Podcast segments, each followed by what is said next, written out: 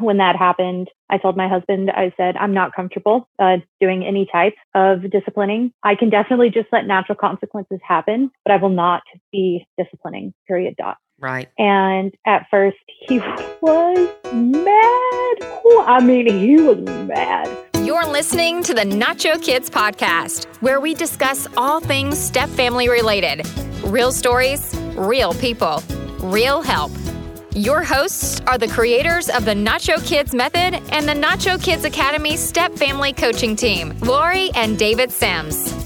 I don't know how to start these since you won't let me go. David, oh, wait a minute. You don't not let me do anything. You asked me, well, you didn't even ask. yeah, what am I doing? What are you doing? I don't know. Hey, David. Hey, See, that works so much better. whatever. How are you doing? Doing as good as a Pontius wood piece of furniture. I don't want to talk about the Pontius wood. let's talk about it. Let's talk about the. Let's talk about you ordered a piece of furniture that It says Pontius solid wood coffee table with storage. right. So we're trying to figure out maybe maybe listener land out there can help us. Nacho Nation. so we're trying to figure out what is Pontius wood or Pontius wood or however you pronounce it. P O N T I U S. So is it a type of wood, which Google says it's nothing? Um, is it a brand of something? Uh, we just we can't figure it out. Because if you type the word in, it'll bring up furniture, but it may Mhm. also bring up a pillow, Yeah, a a rug, a rug, a throw. a fire pit. Well, maybe it's a style. That could be it. It's I a don't know. style of something. Okay, then there's your answer, David. Good job. No, it's not my answer. I don't know what it is. Neither does Google, which is scary. And I'm sitting here going, how am I supposed to find out if Google doesn't know? I'm What on page six of Google Dude, there's a page six. on Pontius or Pontius Wood, whatever it is. I don't think people tend to click past the first page of Google. No, they don't. You went deep. I did. Six pages. I was determined. Oh gosh. So, needless to say, we got a new coffee table. Yeah. And then you you walk over there today thinking there's a piece of mud or something from the dog shaking on it. And a piece you- of wood chips off. And you rub it and a piece of, of whatever chips off. And then we're both looking at each other like, I thought this was real wood. Yeah, I'm kind of a um, furniture diva. Is that the right word? Yeah. Because my mom worked in a furniture store for years. So I don't buy cheap furniture. Or let me rephrase that I don't buy poorly made furniture. Right. Real wood, metal on metal sliders on the drawers, or wood on wood. They need to be the same because they expand at different rates. Yeah. So anyway, I obviously don't buy the furniture because I don't want to hear the you bought the wrong thing. Exactly. So uh So the funny thing is, I'm sitting in the floor looking at this spot, and my son says, What are you doing? I said, Trying to figure out what Pontius wood is. but then he acts like he knows what Pontius wood is. well, he figures if you don't, then he can say whatever he wants to. You're not gonna know different. But that's no different than my mama lying to me all the time when I was growing up when I had a question because she did not have Google to back up her information. She just lied. Did she? Yes. She just made up crap. But you believed it. Yeah. So does it hurt you more that that it was a lie, or would it have hurt you more to not know anything?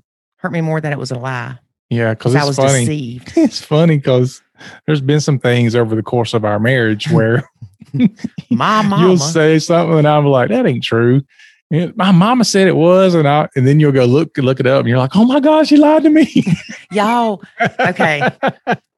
I'm like, you're 40 something years old and you just discovered your mom lied to you about something. Either my ADD kicked in when I would read Humpty Dumpty or my mom revised the book because my entire life, up until I was probably 25 or so, I thought all the king's horses and all the king's men put Humpty Dumpty back together again. But they didn't. What did they do? I don't know. They left him there, let him rot like a busted I. I think it's all the king's horses and all the king's men couldn't put Humpty back together again. right. That's what I'm saying. She said they put him back together again. Oh, see, she was just promoting teamwork and success. Oh, that's what she's doing. But I remember reading the book. She must have marked out something because, You remember reading it? yeah, I remember the picture. He's sitting on a brick wall Yeah. and there's like these little people around him Uh huh. and he's all put together. He's with, with all the cracks in him, right? I don't remember him having cracks. All right. So let's see. Yeah, I'm looking it up. Humpty Dumpty couldn't put Humpty together again. No, She must have marked out the ENT. could not. It's to say could not. It says couldn't. She must have marked out the N apostrophe T then. Oh, interesting. Or she marked out the whole couldn't because I remember specifically all the king's horses and all the king's men put Humpty Dumpty back together again. That's nice of your mom that she removed negative words from your vocabulary, like couldn't. Yeah. You go, mama. See, she's an awesome liar. okay. that brings up an interesting topic. Oh Lord. So I'm doing a little study the other day on the paradox of knowledge. Just thought it was interesting because you know I'm all about studying that kind of stuff. But the paradox of knowledge being that, you know, if I boil it down to just kind of my terminology, it would be are you better off knowing or not knowing? And there are certain cases in people's lives where they have been better off not knowing certain things. And I'm not saying that you, you know, keep secrets from people. What I'm saying is, were you better off not knowing, for example, that someone treated you a certain way because they didn't like you versus maybe you thought they were just having a bad day? Okay. And so, So you It- think you're around this person and they're kind of snotty and you think to yourself, oh, they're having a bad day when reality is they don't like you. But you don't know that. you don't know that. Right. Yeah. And so, and let's just say that's not somebody you're like talking to every day or running into every day. It's just one, you know, maybe a one time occasion. So you carry on the rest of your life thinking that person had a bad day. You don't know none the wiser. Had you known the person just didn't like you, you might have had you might have had a very adverse reaction to them. I don't like them either. And you know I what I'm saying? I want the truth. I'm not saying you shouldn't have the truth. I'm saying that's the paradox of knowledge, not truth, knowledge. And so sometimes it's better to have the knowledge that's there, and sometimes it's not. And there are times it helps you both ways. And and that's what I'm saying. It's interesting. I see you, you're looking off into space, and that's just it. It's the paradox of it. That's why it makes you go, hmm. But the example I gave in the in the thing I was listening to was there was a, a girl, young girl, and she was African American, and she had, and this has been years ago, but she had these, she played sports and the coach was not le- allowing her to play and saying things to her that were discriminatory, but she didn't realize that at the time. She was just a young girl, wanted to play basketball. She didn't realize that the reason she didn't get to play was because of that. And it fueled her to keep getting better and better at basketball because she thought it was that she didn't have enough skill. So she ended up actually going into the WNBA. She was so good at basketball. And now, years later, she looks back on it and she realizes that she wasn't allowed to play as a kid because of somebody else's discrimination toward her. And had she actually known at the time that's what it was, then she very well could have said, I don't want to play basketball anymore. You know, I don't like the coach. You know, forget all this stuff about basketball. And it would have completely changed the whole trajectory of her life. Hmm. So the paradox of knowledge, sometimes it's good to know, sometimes it's good not to know, because how you handle that could drastically determine what happens next. Well, maybe I'm just nosy because I want to know. but it's interesting. It's interesting to really think about it, especially in, in the context of stepmoms. Because here's what happens sometimes stepmoms will hear, for example, they'll hear their significant other talking to the ex on the phone. And you have to ask yourself, is it a good idea that I know what's going on and what they're talking about because it's likely to make me mad and upset? Or is it best not to know and just carry on your merry way, knowing that your significant other will handle whatever it is in whatever way he or she sees fit? And see, I look at it a little differently because it's not that I don't want to know, or it's not that I want to know. It's just irrelevant. hmm You're skipping to the part of do I want to know or not want to know? What I'm just simply saying is, does the knowledge that you have about the situation, it affects you one way. The fact that you have no knowledge of the situation affects you a completely different way. And so often people say knowledge is power. Yeah, like Schoolhouse Rock. Yeah, knowledge is power. The paradox of it is oftentimes not having the knowledge of it is actually more powerful. Okay. So anyway, interesting for you listeners to think about because, you know, sometimes as they say, ignorance is not only bliss, but it can be powerful. They say ignorance is powerful. I'm saying it. Oh Lord, you know it's not true then. I'm not saying people are ignorant for the sake of being ignorant. I'm just saying sometimes deciding that you don't want to know can often be freeing. Okay. Well, here's a perfect example. I'm going to keep because you're looking at me crazy. I'm thinking, I'm thinking. When when I would have conversations with my ex early on and you would want to know about the conversation, either whether you were sitting there listening or afterwards you would say, What did y'all talk about? If the conversation was something that upset you because, you know, she would say something and it would make you angry or whatever, then we started getting into a heated discussion about it because sometimes it was, well, what are you going to do about it? and then you and I end up either angry, sometimes at each other, sometimes not, sometimes just at the situation. But when you didn't listen to the conversation and you didn't ask about it, and I didn't see a need to tell you about it, then both of us just went on our day and we didn't have to discuss it. We didn't have to have a, an argument about it. We didn't have any aggravation to stew over. So just think about it. Okay. I'm going to think on that. It'll take me a while. So let's just talk about our guest today. Okay. Who's the guest today? Our guest today is stepmom Kayla. Hey, Kayla. Hmm. She's been blending for three years, has stepdaughter seven, stepson four. They have them 50 50. She has bio son 10, bio daughter seven, and an hour son one. Hmm. Her bio son 10 stays with his dad, and her bio daughter's dad is in active duty. So he doesn't have like a regular schedule with her. Okay. She grew up in a blended family herself, And she knew what she was getting into. and her dad was kind of pushed out of the picture. Huh. That's interesting. I asked her if she had any stepdads, and she said, Yeah, a couple of them. well, as long as she didn't say she's got a couple of real dads. yeah. She does refer to her stepkids as her bonus kids. Okay.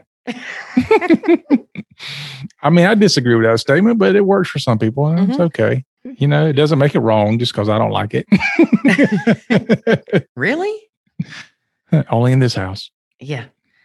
it's funny with all the kids, we were talking about how I used to count the kids. hmm You know, we'd be like one, two, three, four, five.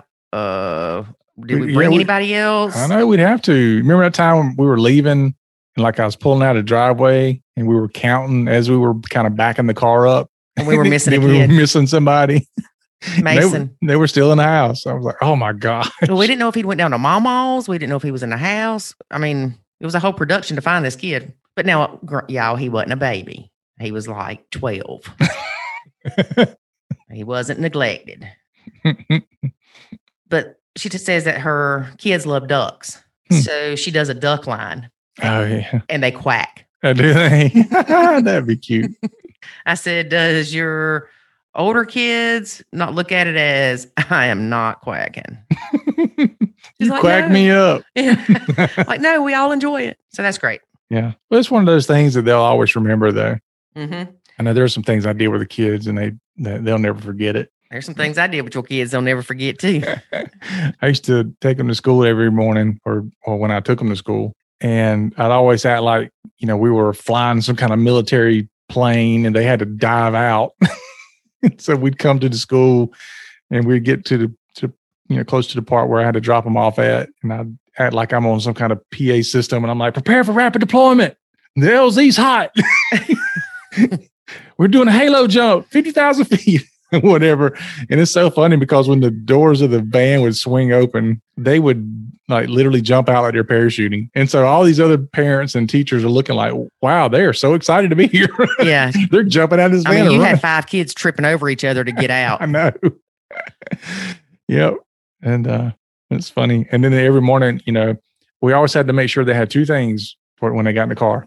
Well, book, book bags and lunch and boxes. lunch boxes. And I so thought you were going to say coats and belts. No. So every morning I'd always sing this little song about book bags and lunch boxes. you know, I do remember the jackets and the belts were such an issue. I can't find my belt. I can't find my jacket. Somebody intentionally took my jacket. Especially when everybody's wearing, you know, the same kind of jacket. Yeah, because they could only wear a certain color. Yeah. And I, when I went to the school to find one of Jackson's mini jackets that had gotten lost. and I went to the lost and found. I found like 10 of yours and my kids' coats. It was like, oh, there they are. yeah. One thing I liked about what Kayla said is she puts herself in timeout. I would enjoy putting myself in timeout these days. I do. when I say I'm going to chill, Yeah. that's my Isn't it timeout. funny though? Because like you're a kid, it's like go to your room. You're like no, and then you get to be, uh, get to be an adult. It's like go to your room. Yes. Or when you were little, go. To, we're going to take a nap. No, no nap, mommy. yeah, You Get my age, and it's like you say nap you've been doing that for a long time. ever since I had Jackson. Yep. My sweet baby, I love taking naps with You him. Used, you used to say I got to keep him on his same nap time. I'm like you just trying to keep yourself on the same. No. I'm telling y'all. I think I've said this before. I was a stickler for keeping Jackson on a schedule with, you know, his naps, his feeding, everything, because I was not going to be the mama in Walmart with my kids screaming. you did that one time. We were still dating. That was almost the end of our marriage before it even started. hmm Because I told you my baby needed a nap. And I said, I'll drive separately. No, no. See, y'all, I was influenced. And you know why I said no? Because I was trying to force the blend before it even happened. That's right. We'll all drive together like one big happy family. And it went good down there. But on the way back, he was tired. Oh, it wasn't on the way back. It was while we were there. No, it was after we left. We were going to McDonald's, Oh, maybe that was a different time. Which time was it? Whenever we went, Adventure you- Museum. and he ran away from you and hide was hiding behind stuff, and you were threatening to kill him. I don't know. I don't remember. I don't remember if it's the same one or not, but he was off the chain. But it's because he didn't have a nap. No, I knew my baby. it wasn't because he didn't have a nap. It is, It's David. because he was a hellion. Quit arguing with me. All right, y'all. So let's just get to listening to Kayla because I need to go find my Nerf gun and shoot David. All right. But first, a word about the Nacho Kids Academy, where you can learn how to deal with people just like me. There is a way to save your sanity and your relationship, and it's called the Nacho Kids Academy.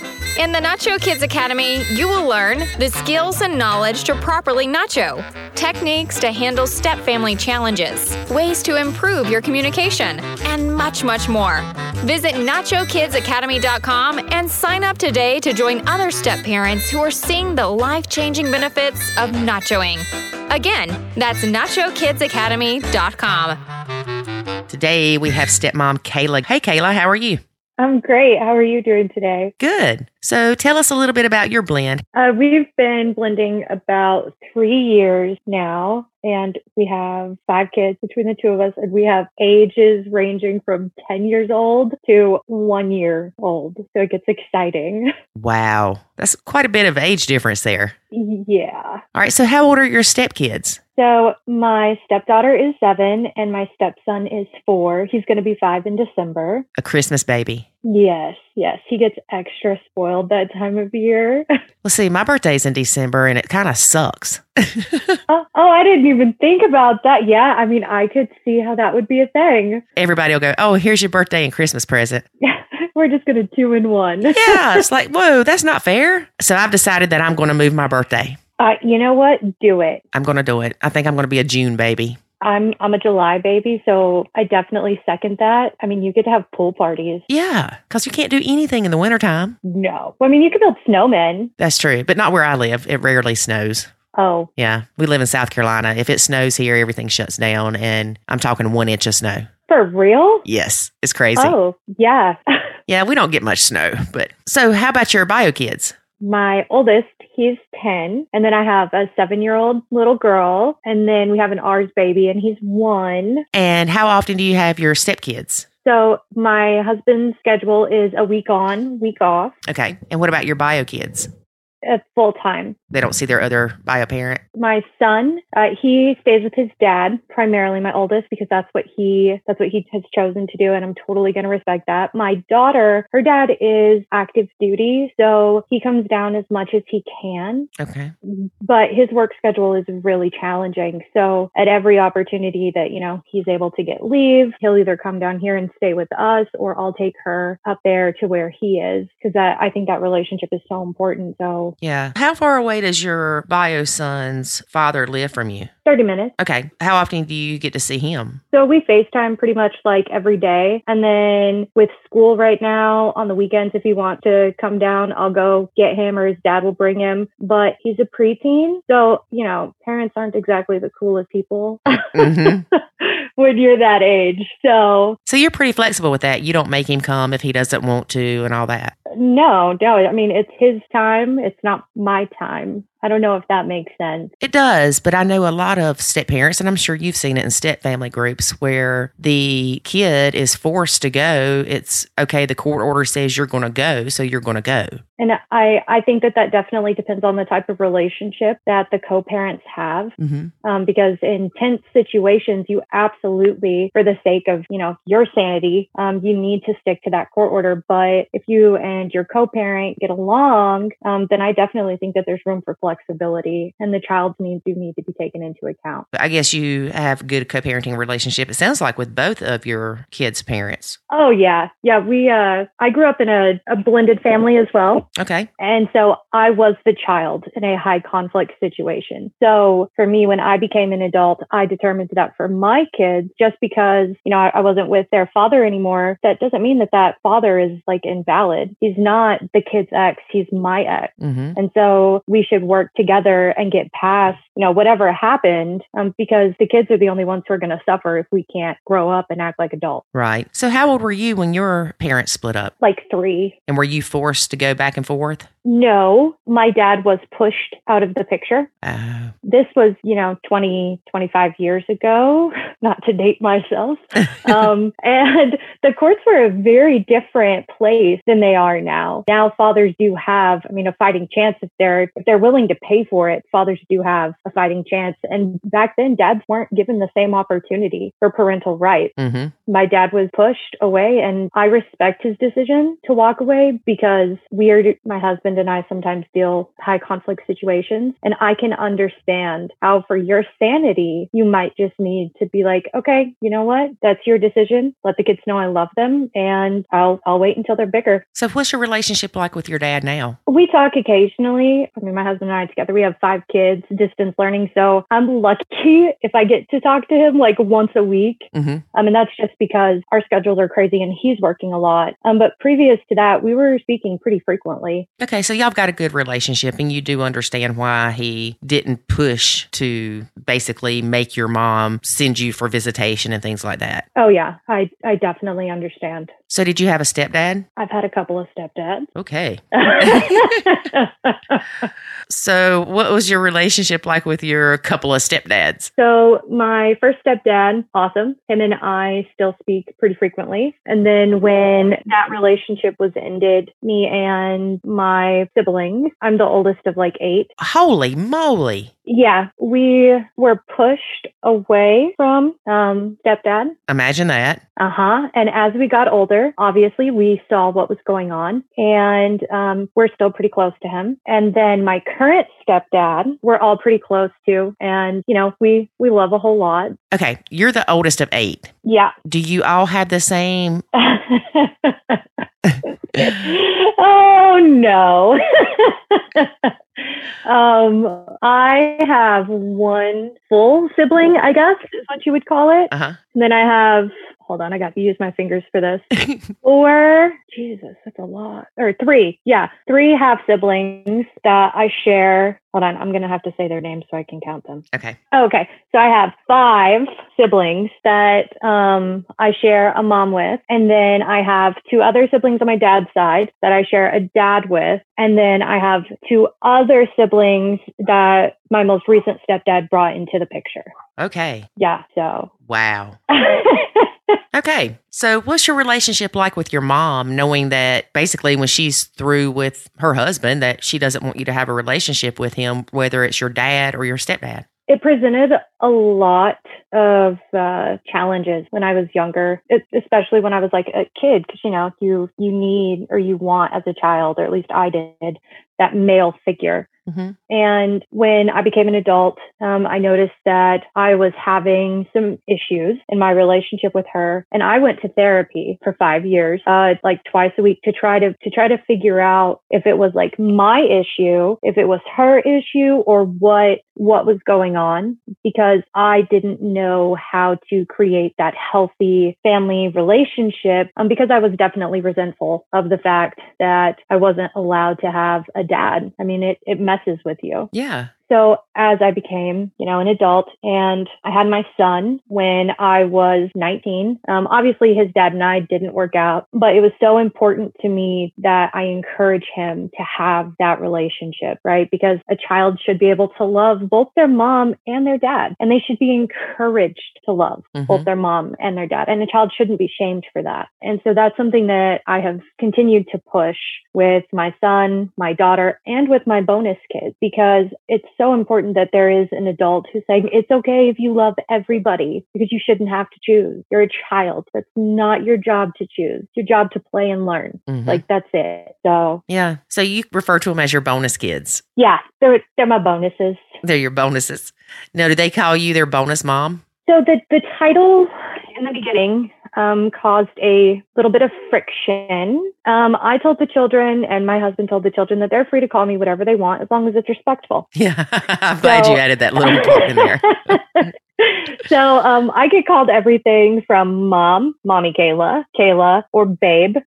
Babe. Babe is by my yeah. My uh, four-year-old stepson has a he's neurodivergent, um, and so sometimes concepts and things I mean, take him a little bit longer to grasp. And he heard his dad call me babe all the time, and so now that's that's what he calls me. Oh, that's so cute. yeah. Be like, hey, babe. and, I'm, and then I tell him, I'm like, what, babe? And you know,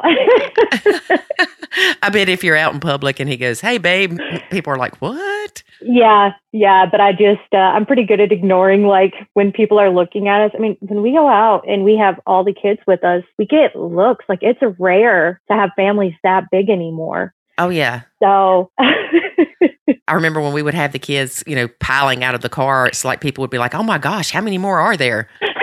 right. Be like, wait, let me open the trunk. I'm sure there's a few more in there. and you walk around counting.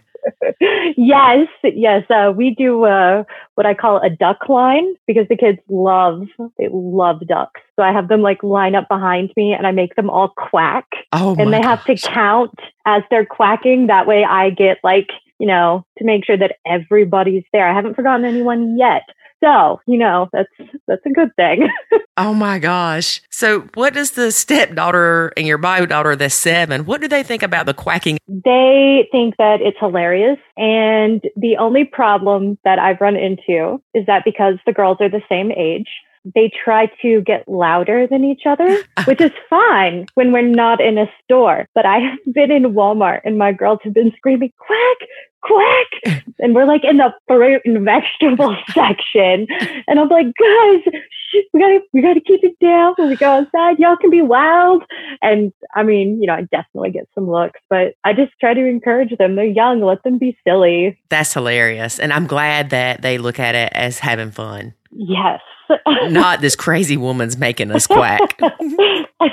no, I I definitely quack with them. So I mean, you know, we got to get into it all together.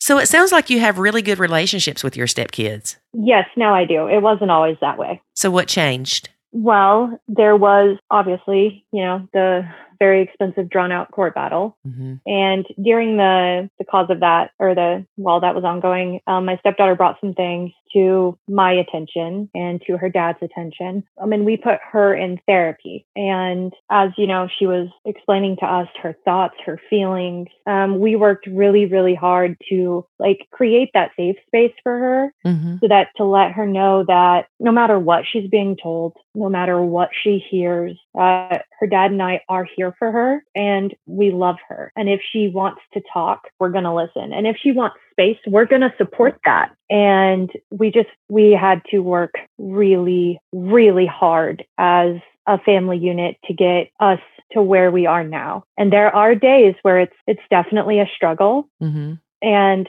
you know, we call it, we, we're putting ourselves in timeout. Um, so if one of us is having a day where we're just not feeling it, I'll tell the kids, I'm going to go put myself in timeout for a few minutes. Y'all don't bug me until the timer goes off. And I will come sit in my room and I will chill um, and the girls have also picked up on that. So we also really push, we use our words for kindness. Um, we use our hands for helping. Um, and we just, we really push being a team because even if the kids aren't physically with us, um, we are still a family, you know, and they, I really think it's important that they know and all the kids involved know that even if we're not physically together, like we still have each other's backs and we're still a family unit. Right. And I like that you put yourself in timeout. Oh, oh yeah. yeah, if I want the kids to have good communication skills, if I want them to be able to to name the emotions that they're feeling, then I have to model that. And it's it's really important for me at least that they see that example because I don't want them to have to kind of get on the struggle bus mm-hmm and figure it out by the seat of their pants like I did. I want them to have better than what I had and I want them to be better people than what I was obviously, you know, when I first started dealing with all of the childhood trauma and stuff that comes from being in a high conflict blended family situation. So I take it that their bio mom is a little high conflict.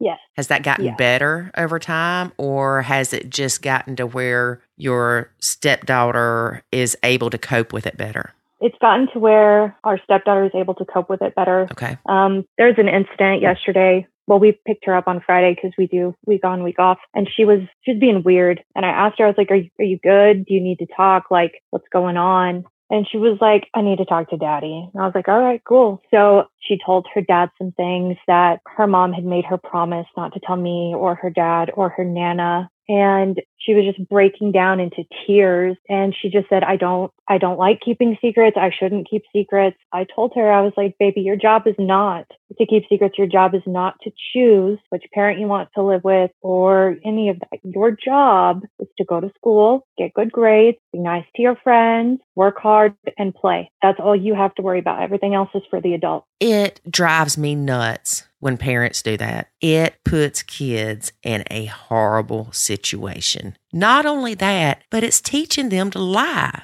Yeah. And I, I, was the child in that situation. So for me to see her having to go through that, it really, oh, it frustrates me to no end um, because I think that even if you don't like your ex, you need to you need to get over it um, and you you need to work together for the sake of your children. And in some situations, you simply can't. You can't do that. And it it just blows my mind that there are parents that are so selfish that they would put their child through that and make them feel this upset because they don't want the other parent to know. Like I just, I think that there's a different way that you can approach that with your child instead of just saying you have to keep it a secret. When my husband and I get ready to do things or go on trips, we simply don't mention it. I mean, granted, our my bonus kids are only here half the time, so we do have that luxury. Mm-hmm. But I just think that asking the child to keep a secret, I don't know. I, I think I definitely agree. I think that there's a balance. I just don't know where the balance is. Yeah, because if you're asking them to keep a secret, I automatically kick in to that's mental abuse. Yes. Because that's like a child predator doing something to your kid and them telling them to keep it a secret. There's no good in keeping secrets. No. Um, but I, I also think that there are a lot of high conflict parents. Um, and I think that it makes the, the other parent, the ones who are willing um, or trying to co parent, I think that it makes their jobs a lot harder. Mm-hmm because you're essentially having to do the work of, you know, two people because one of them is just like so hell bent on destroying the other parent. And then that puts the child in a loyalty bind. Mm-hmm. But I mean, a, a, child in a loyalty bind does not thrive. Right. So I, I think that there needs to be more education um, available for parents who are, you know, separating, going through a divorce, whatever the case may be. And I, I think that family therapy, like communication therapy, also could be really beneficial. Yeah, I agree. My son's father and I do not communicate at all. We do not communicate well. We didn't when we were together. We basically parallel parent. And thankfully, yeah. my son's old enough now to where he can handle the conversations of asking his dad if he can come, you know, a little bit later or a little bit earlier one day rather than me trying to get involved. But I know from the very beginning, he's also been don't tell your mama, don't tell your mama And you're right, it causes conflict in that child's head. hmm Yeah, my right now my husband parallels parents with his ex, and my stepkids are are seven and four, and the four year old is neurodivergent, and that makes it very challenging for him. His schedules and um, things need to remain the same. We have to be consistent, and he receives uh, services in the home and at school, and so it's really hard to make sure that both households are on the same page when one person is attempting to communicate and all they get in response is like hostility. hmm And it just blows my mind. Yeah, because it's not about him or her, it's about the kid. Yeah. And and the child is the only one who's gonna pay the price. But I mean if if both parents aren't willing to, you know, work together, I mean, because all it takes is one parent who's decided that they're gonna be bitter and hateful and angry. And then there's no way that you can co parent. Right. Yeah. And and so I mean, my husband does occasionally do the the family counseling with his ex and it normally ends up with her screaming and yelling for 15 minutes and the therapist just sitting there like what is happening hmm and and it's just it's wild Yeah. It's sad. So, how does your stepdaughter and your bio daughter get along considering they're the same age? oh okay so I've decided that sisters are like weird because one minute, let me tell you, one minute these girls are going to be like, oh yeah, no, um, let me wear that dress from your closet. And then, you know, they're swapping clothes, whatever. And then the next minute, they've decided that they are arch enemies. Like these girls, they are inseparable constantly. But then they have their little spats and it makes me laugh because they are two peas in a pod all the time. But you've got sisters, right? Oh, oh yeah. I have a 22 year old sister and I have an eight year old sister. Girl, uh huh. this just gets more and more interesting. You have an eight year old sister, yeah. full blooded sister? Uh, we share a mom. Okay. Good Lord, your mama's still having babies? Yeah. I think she's done now. Holy moly. Well, you're young, so it's not like you're 45 yourself and your mom's 65 Oh. having babies. But no, no, no. I'm only 29. so you have a child that is a year younger than your sibling. Yes. Wow. So it would probably be more like, how does your sister get along with your kid? Yeah. Um, the, the expectations are very different at my house versus my mother's house or versus my, my bonus kids' mother's house. Um, so here we are, we are really big on personal responsibility, um, respecting your space, respecting everybody around you, and not all households have that level of expectation. So when they come here and they make a mess and they, they don't get in trouble when they make a mess, but they do need to clean it up. Mhm. Not all households have that expectation. So it can be kind of shocking for a child, especially um, when the consequences are the natural consequences, or they lose a privilege, or you know they get another chore added. That can be shocking. So some my little sister does not really enjoy coming Of course not. to my house because the expectations are clear. My husband and I have worked very hard to establish those those boundaries and those routines and those expectations. So they have to stay the same for no matter who's in the house. Yeah, because before you threw me off with having your that you have a sister that's eight, I was going to say, well, your relationship with your sister is probably similar because my sister and I, my oldest sister and I, would fight like cats and dogs. hmm But like you said, it was one of those things too where nobody else could talk crap about her. yeah. It's like, no, that's my sister. How dare you? yes. My 21 year old little sister and I are very close. We talk all the time. She's actually going to be the first one in my family to graduate from college with a bachelor's degree. Awesome. Congratulations. Yeah, I'm super proud of her.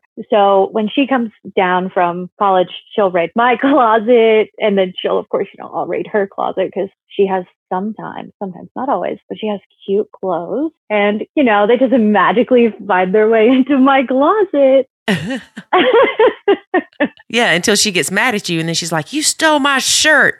oh my gosh, yeah, there is this we there's a blue dress. I lived in Germany for about 4 years and there's this blue dress that I picked up while I was over there and uh it's funny because when she comes down, she'll try to like steal it and then when I go up to see her, I'll try to like steal it back and sometimes we'll we'll catch the other person wearing it on FaceTime. Be like, "Isn't that my dress?" and it's it's just like whole it's a whole joke.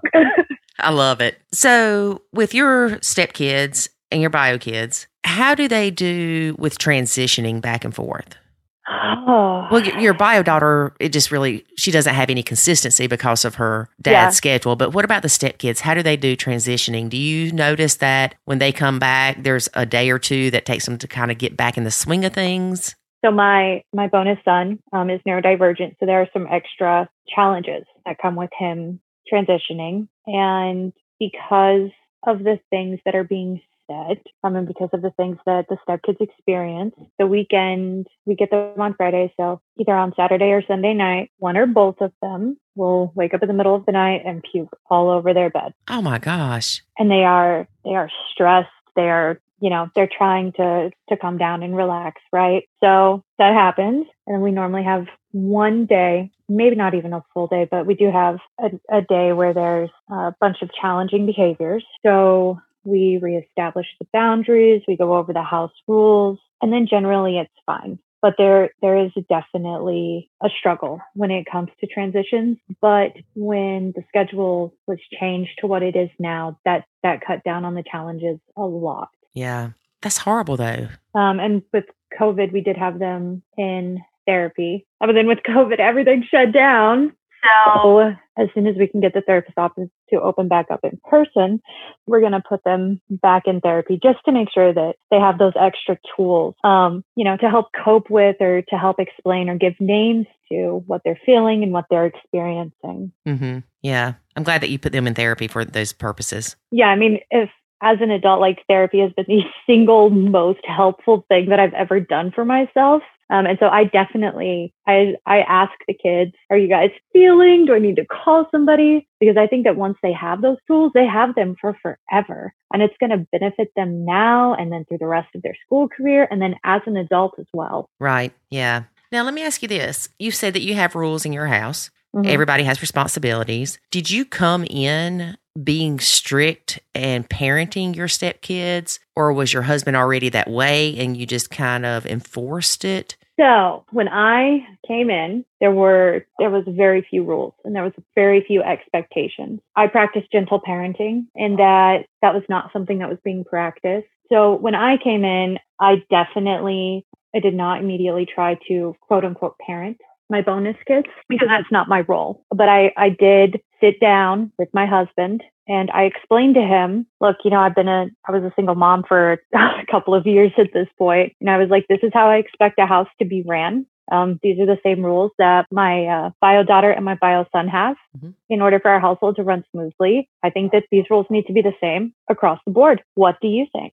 And him and I had a discussion. It definitely got a little heated the first the first few times, and we had to table the discussion and come back to it later. Um, but eventually, eventually, we worked out a method that works well for us. So what I do is my husband works nights. So right now, with schools being shut down, most of the the parenting and those kind of responsibilities fall on me. So the kids know their expectations. I ask them, you know, I double check. Hey, did you shower? Did you do your homework? Blah blah blah. Um, they'll generally tell me yes. And then if I get any pushback, anything like that, I don't pursue it. Mm-hmm. I simply just say, okay, I'll let your dad know when he gets up. And then I go back about my day because I don't want, I don't feel like I'm, I'm not the kid's mom. I'm not trying to be their mom. Um, I'm more like the fun aunt who is also a trusted confidant who will advocate for them. Right. So I make sure that, you know, if there's things that need to be corrected, I obviously, you know, let my husband know. But I personally, I don't do the disciplining for my bonus kids. So you nacho that part. Yes, absolutely. There were some accusations that were made. Um, and I don't even use corporal punishment with my own children. Mhm. And when that happened, I told my husband, I said, I'm not comfortable uh, doing any type of disciplining. I can definitely just let natural consequences happen, but I will not be disciplining, period, dot. Right. And at first, he was mad. Whew, I mean, he was mad. Um, but but I explained to him that I don't expect him to discipline my my bio kids, so he can't expect me to discipline his. And I told him that if these wild accusations continue, um, then I will take another step back because I have, I love him and I love my bonus kids, but I have to protect my biological kids. Right. So, you know, it, it kind of is what it is. I mean, sometimes it gets weird because we're we're like three different families, you know, like all squished together. And sometimes you can see that like in uh like our dynamic of how we interact. And then sometimes we're all just, you know, one big family. But I think that when it comes to disciplining and stuff like that, I think that that is my husband's responsibility, not mine. I'm so glad you said that about sometimes that you're three different families. And that's okay. Yeah. People are so hell bent on we've got to be one big happy family all the time. No. No, I don't even like my family all the time. Like, no. exactly.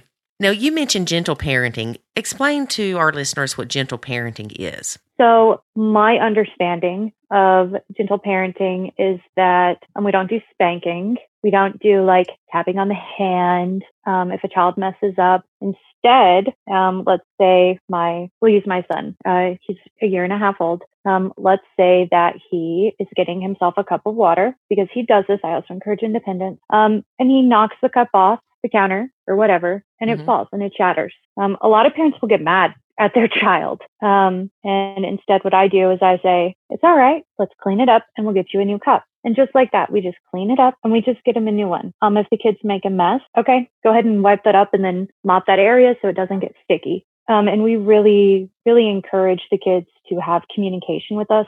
So on some of our house rules, we have flexibility. So bedtime at our house is 8 p.m. sharp, period, dot.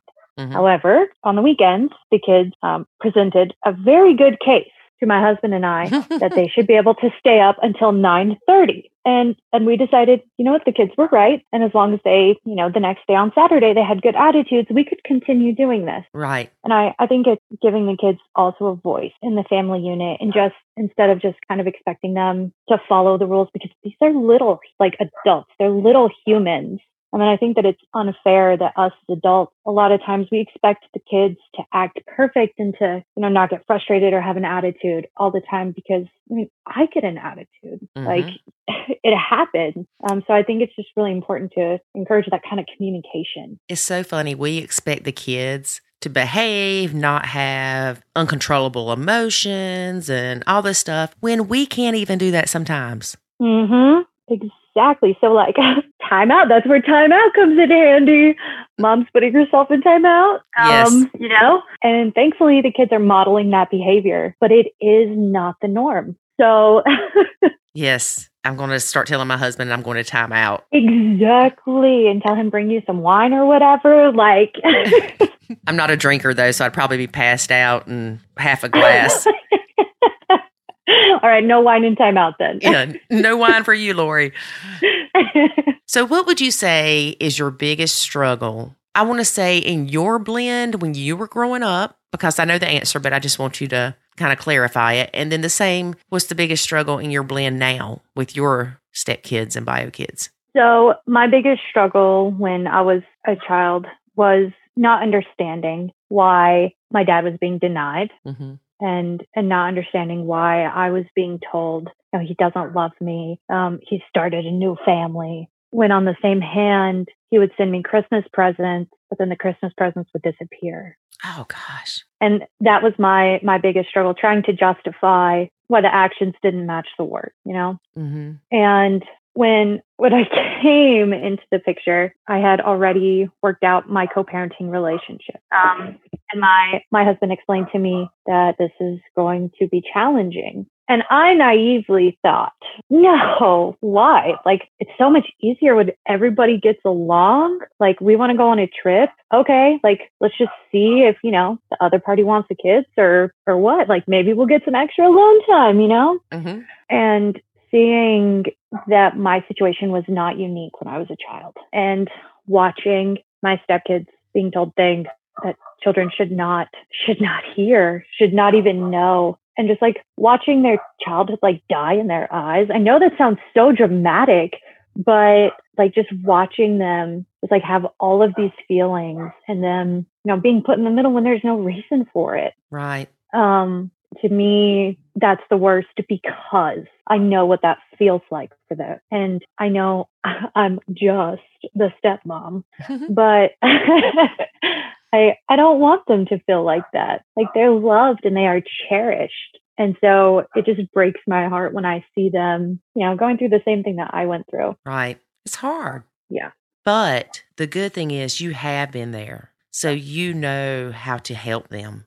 Oh, oh yeah. And I'm honestly going to brag about my ex-husband for a second, which I know is probably weird, but his family has accepted my bonus kids to the point that um, his mom sends the kids advent calendars, Christmas gifts. Um, she offers to take them in the summer when she takes um, my my bio daughter. Like and so I think that the kids seeing that there is another way and that it's not just us parents, but also the grandparents that are getting in on just loving and celebrating all the kids, Mhm. regardless of their relation. Um, I think that that does also really help them. Right. That's awesome. And how does your husband feel about your exes? How does he personally feel? Or Yeah. I mean, does he appreciate that you do co parent with them so well, considering that he struggles so much with his ex? Um, I think I think that in the beginning he was shocked um, when I told him, "Hey, my daughter's dad um, has leave this day. He's going to come down and stay with us because he can't afford a hotel room."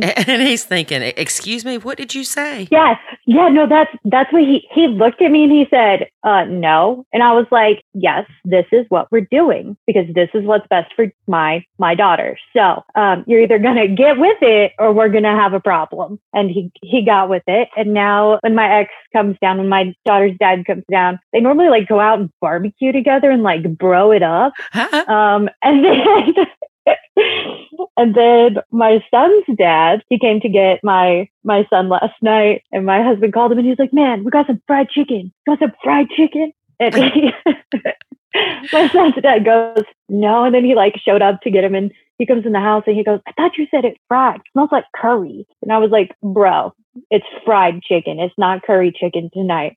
So I mean, he he now gets along, um, but he was definitely shocked in the beginning that we could all just get along. And you know, it's about the kids, not about us. Oh, yeah. But I'm going to tell you right now if David told me, oh, yeah, the ex is going to come stay with us to see the kids, she can't afford a hotel room, I'm like, oh, yes, she can. We just scheduled one for her. How long she need to stay? How long she needs to The Motel 6 is ready for the ex. uh, and I mean, you know how however your family does it, if it works for y'all, it works for y'all. Right. So I mean, I think that it's honestly a large guessing game, and everybody's just trying to do their best.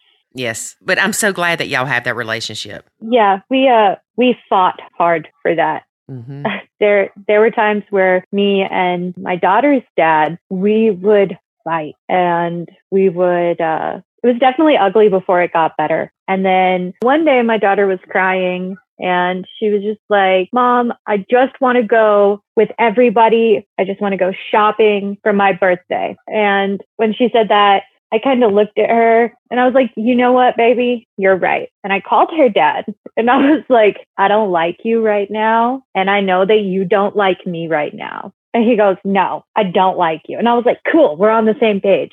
But for, for our daughter, we need to figure it out. hmm And he goes, can we just be mad? And I was like, no, that benefits no one, man. right. And so, I mean, we, we slowly established that we were a team, but it did not happen overnight. Like, whew, that was a struggle. Um, Mhm. but now, now we get along. That's good. Yeah. You had to go through those growing pains. yes. Yes. My ex's girlfriend, she is amazing. Um, and she came down for the first time to meet my, my daughter. And my daughter goes, I have a stepmom now. And she, she, she ran up to her and she goes, "Ah, I'm going to call you stepmom A. And you know, my, my ex's girlfriend, she like turned pale and she was like, Oh my God. I was like, bro, it's cool with me if it's cool with you. Like, you know? Um, and so just welcoming other people in too, I think is important because you could never have too many people to love a child because raising kids is hard. Right. And the more people like the child has in their corner, the better. Yeah. Let me ask you this Does your husband's ex, is she in another relationship? Uh, yes. Okay. I was just curious because I know a lot of the times the high conflict bio mom quits being as so high conflict when she ends up in another relationship. Um, she got married Okay. and she seems pretty content with that. However, when her spouse isn't, around or when she's fighting with her spouse, my husband gets the brunt of that.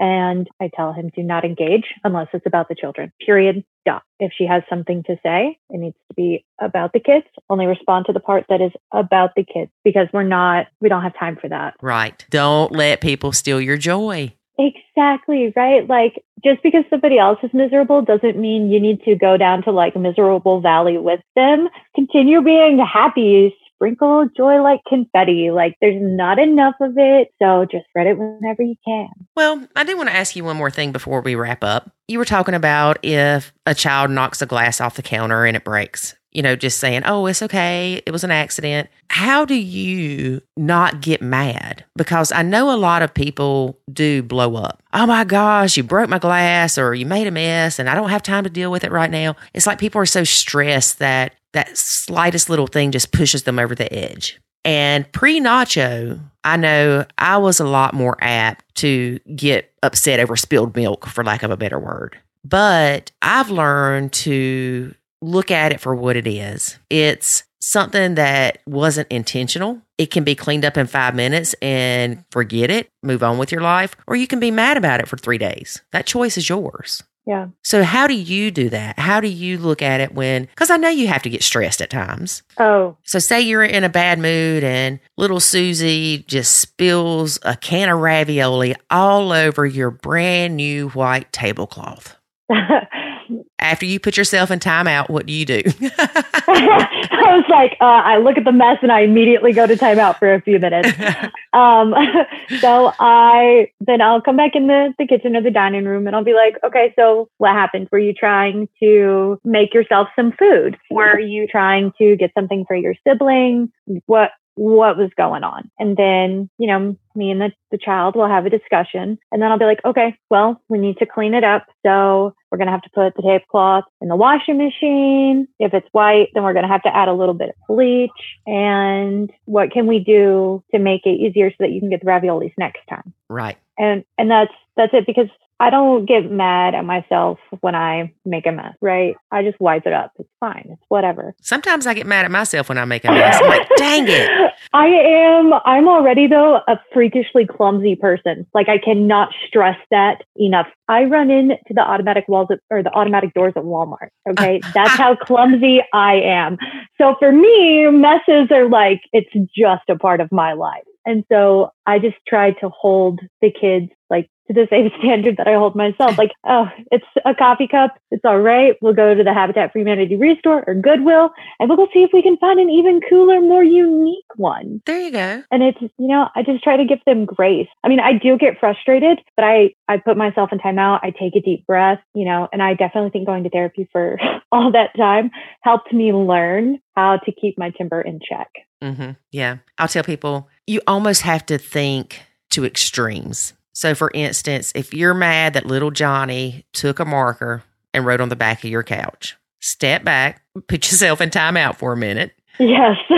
and remind yourself that the good thing is it's on the back of the couch, not the front. The second thing is be thankful little Johnny is healthy enough to go mark on the couch because a lot of kids are in wheelchairs, are so sick they can't even get out of bed. And when you put things into that perspective, it doesn't seem to impact you as hard. yeah. I know that sounds extreme. I, I don't think so. And I, I think that also how much worth you place on your material possessions also falls into that, right? So I thrifted, I thrift everything, by the way. Um, so I thrifted some beautiful, beautiful leather chairs. And my daughter decided she was going to write all over them with silver Sharpie. And she wrote her name and she was so proud, right?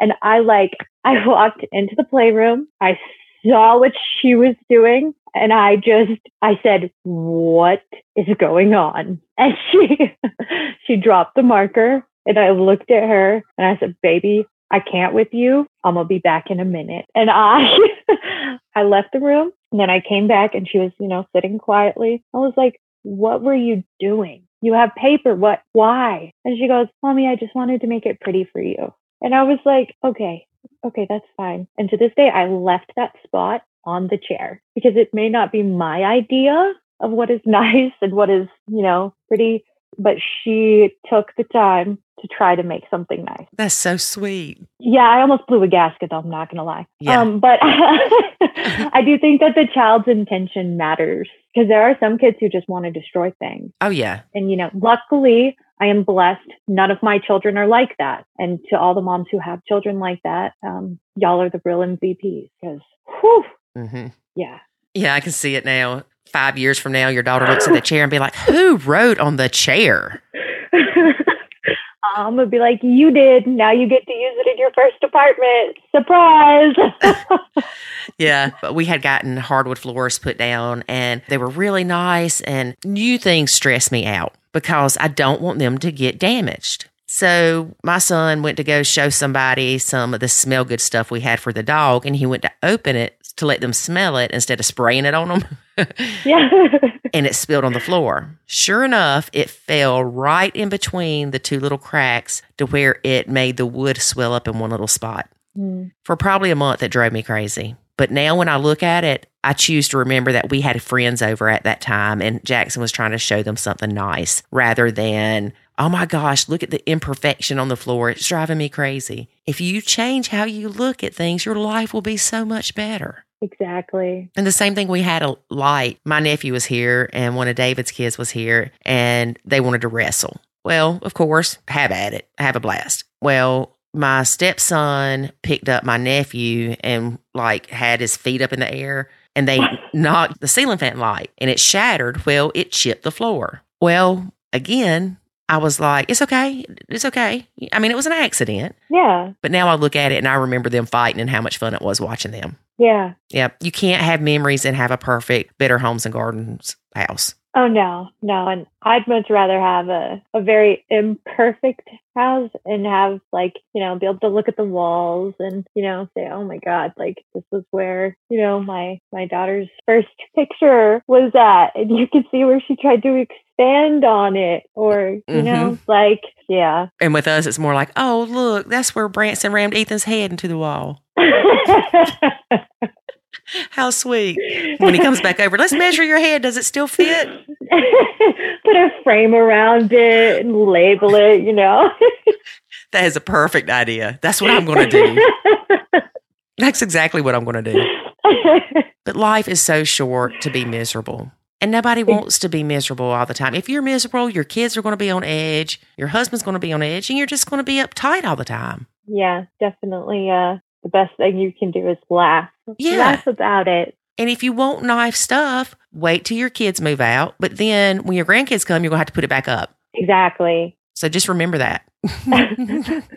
Thrift everything. That way, if something gets ruined, it's not a big deal. yes, you would not believe. I have a couch that I love that I've had forever. The reason I've had it forever is because I've taken very good care of my couch. Yeah. And I remember when I first got it and people would come sit come over to the house and they would sit there and they would have a drink. I'm like, you cannot drink on my couch. They're like, Are you serious? I'm like, I'm dead serious. If you want to drink, you get up and go sit on a, in a different chair or you go to the kitchen. And I remember a friend of mine got mad at me. She said, You and your Martha Stewart flipping couch. But you know what? That couch still looks good. It's probably 20 years old. That's awesome. I'm glad that your couch has survived for 20 years. You know what? Now that I think about it, it's probably closer to 24 years. oh, geez. Wow. Yeah, very impressive. Yeah, that is very impressive. Yes, I love my couch. It was like my baby until I had Jackson. Aww. And then he peed on it. You peed on it.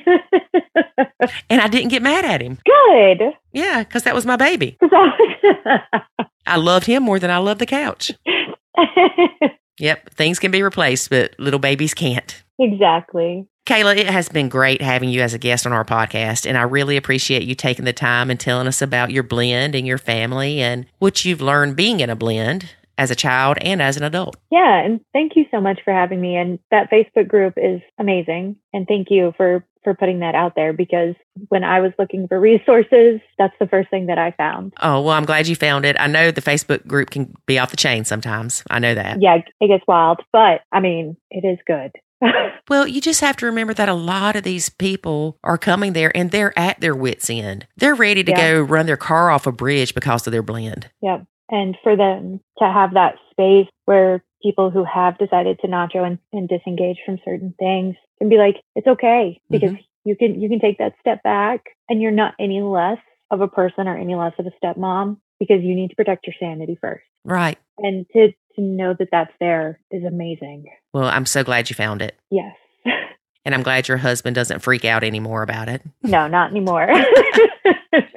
It just scared him for a little while because he's thinking, What? You're not going to help me ever. I'm going to have to raise these kids by myself. that's exactly what he thought. Mhm. Yep. Yeah, they think we're going to abandon them. The kids spill something on the floor, be like, Oh, not my kid. not my kid, not my problem. Uh-huh. the toilet's overflowing. Oh, nacho. Hey, you know what? We should all get a maid, kind of like Alice in the Brady Bunch, but name it Nacho. You know what? I think that that's an amazing idea. We could call it the Nacho Maid Service. there you go. I love it. Somebody's going to have to start a Nacho maid service because I'm not cleaning anybody else's house. no, no, I don't got the time for that. But uh, that is a great idea. Yeah, wouldn't it be great? You know, the kids comes to you and they said, "I'm hungry." You'd be like, "Nacho." Sounds good to me. yeah, me too. Well, thank you again, and you have a great day. And keep in touch. Yes, ma'am. I hope you have a good day too. You too. Thanks. All right. Bye bye. Bye bye. So, as Kayla and I were talking, we were talking about that everybody needs a maid Yeah.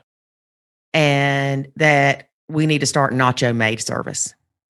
Nacho maid service.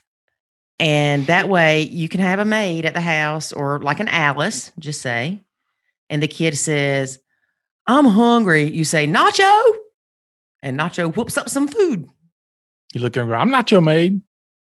No. No, I guess you'd say I'm not nacho maid.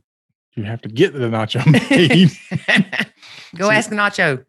go ask the nacho. like a genie. Yeah. I just don't know about that. Yeah. Well, Kayla also practices gentle parenting. I wish someone would have taught my mom that because she was not a gentle parenter. I can imagine if I had to raise you as a kid, I would probably not be as well. What? Mm-hmm. What are you saying? So next question. Apparently, at the early age of three, my daddy would not stop at the store and let me get a prize. So when we got home, I kicked a rock at him. and he looked at me and said, Why did you do that? And I said, I wish that rock would have killed you. Good grief. And I love my daddy, y'all. At three? Yeah, They should have committed you. probably. Good grief. And then I remember this too. It's funny. You know the trucks, how they have the campers on the back that the you open the glass up. hmm Okay. Well, my dad had a truck and I was, I don't know, maybe nine, 10. And my little sister was five years younger. And we had those, I think they're called river rocks. They're smooth, but they're kind of big. Yeah. And I was sitting on the bumper of the truck and the glass part was down. Well, she threw it at my head. and I ducked and it skint the top of my head and it shattered the glass in the back of the truck. Ooh. And so when she went to get in trouble, she said, It's not my fault. She moved. Ah. Yeah, we were some bad kids. And I used to always threaten to run away. And um, so my little sister would be like, No, don't leave me. I love you, Lolo. Poor thing. No wonder she's so messed up. Yeah, That's why she won't leave home. She's scared to be alone. maybe that's it. That's it. I did it. Yep. It had nothing to do with my mama saying she's never going to leave us. So, anyway, the gentle parenting, I don't know a lot about it, obviously. It sounds all fine and dandy. So, check it out. it might be good for you. Not for your stepkids, for your bio kids. Remember, it's gentle not parenting. right. If you nacho, you don't parent those stepkids. All right, David, you got anything else you want to tell our wonderful listeners today? Uh, no, I don't think so. So join us next week when you will hear another outstanding episode. And as always, remember, life is good. When you nacho. Thanks for listening to this episode of the Nacho Kids Podcast. Find us online at nachokids.com. Until next time, remember, life is good when you nacho.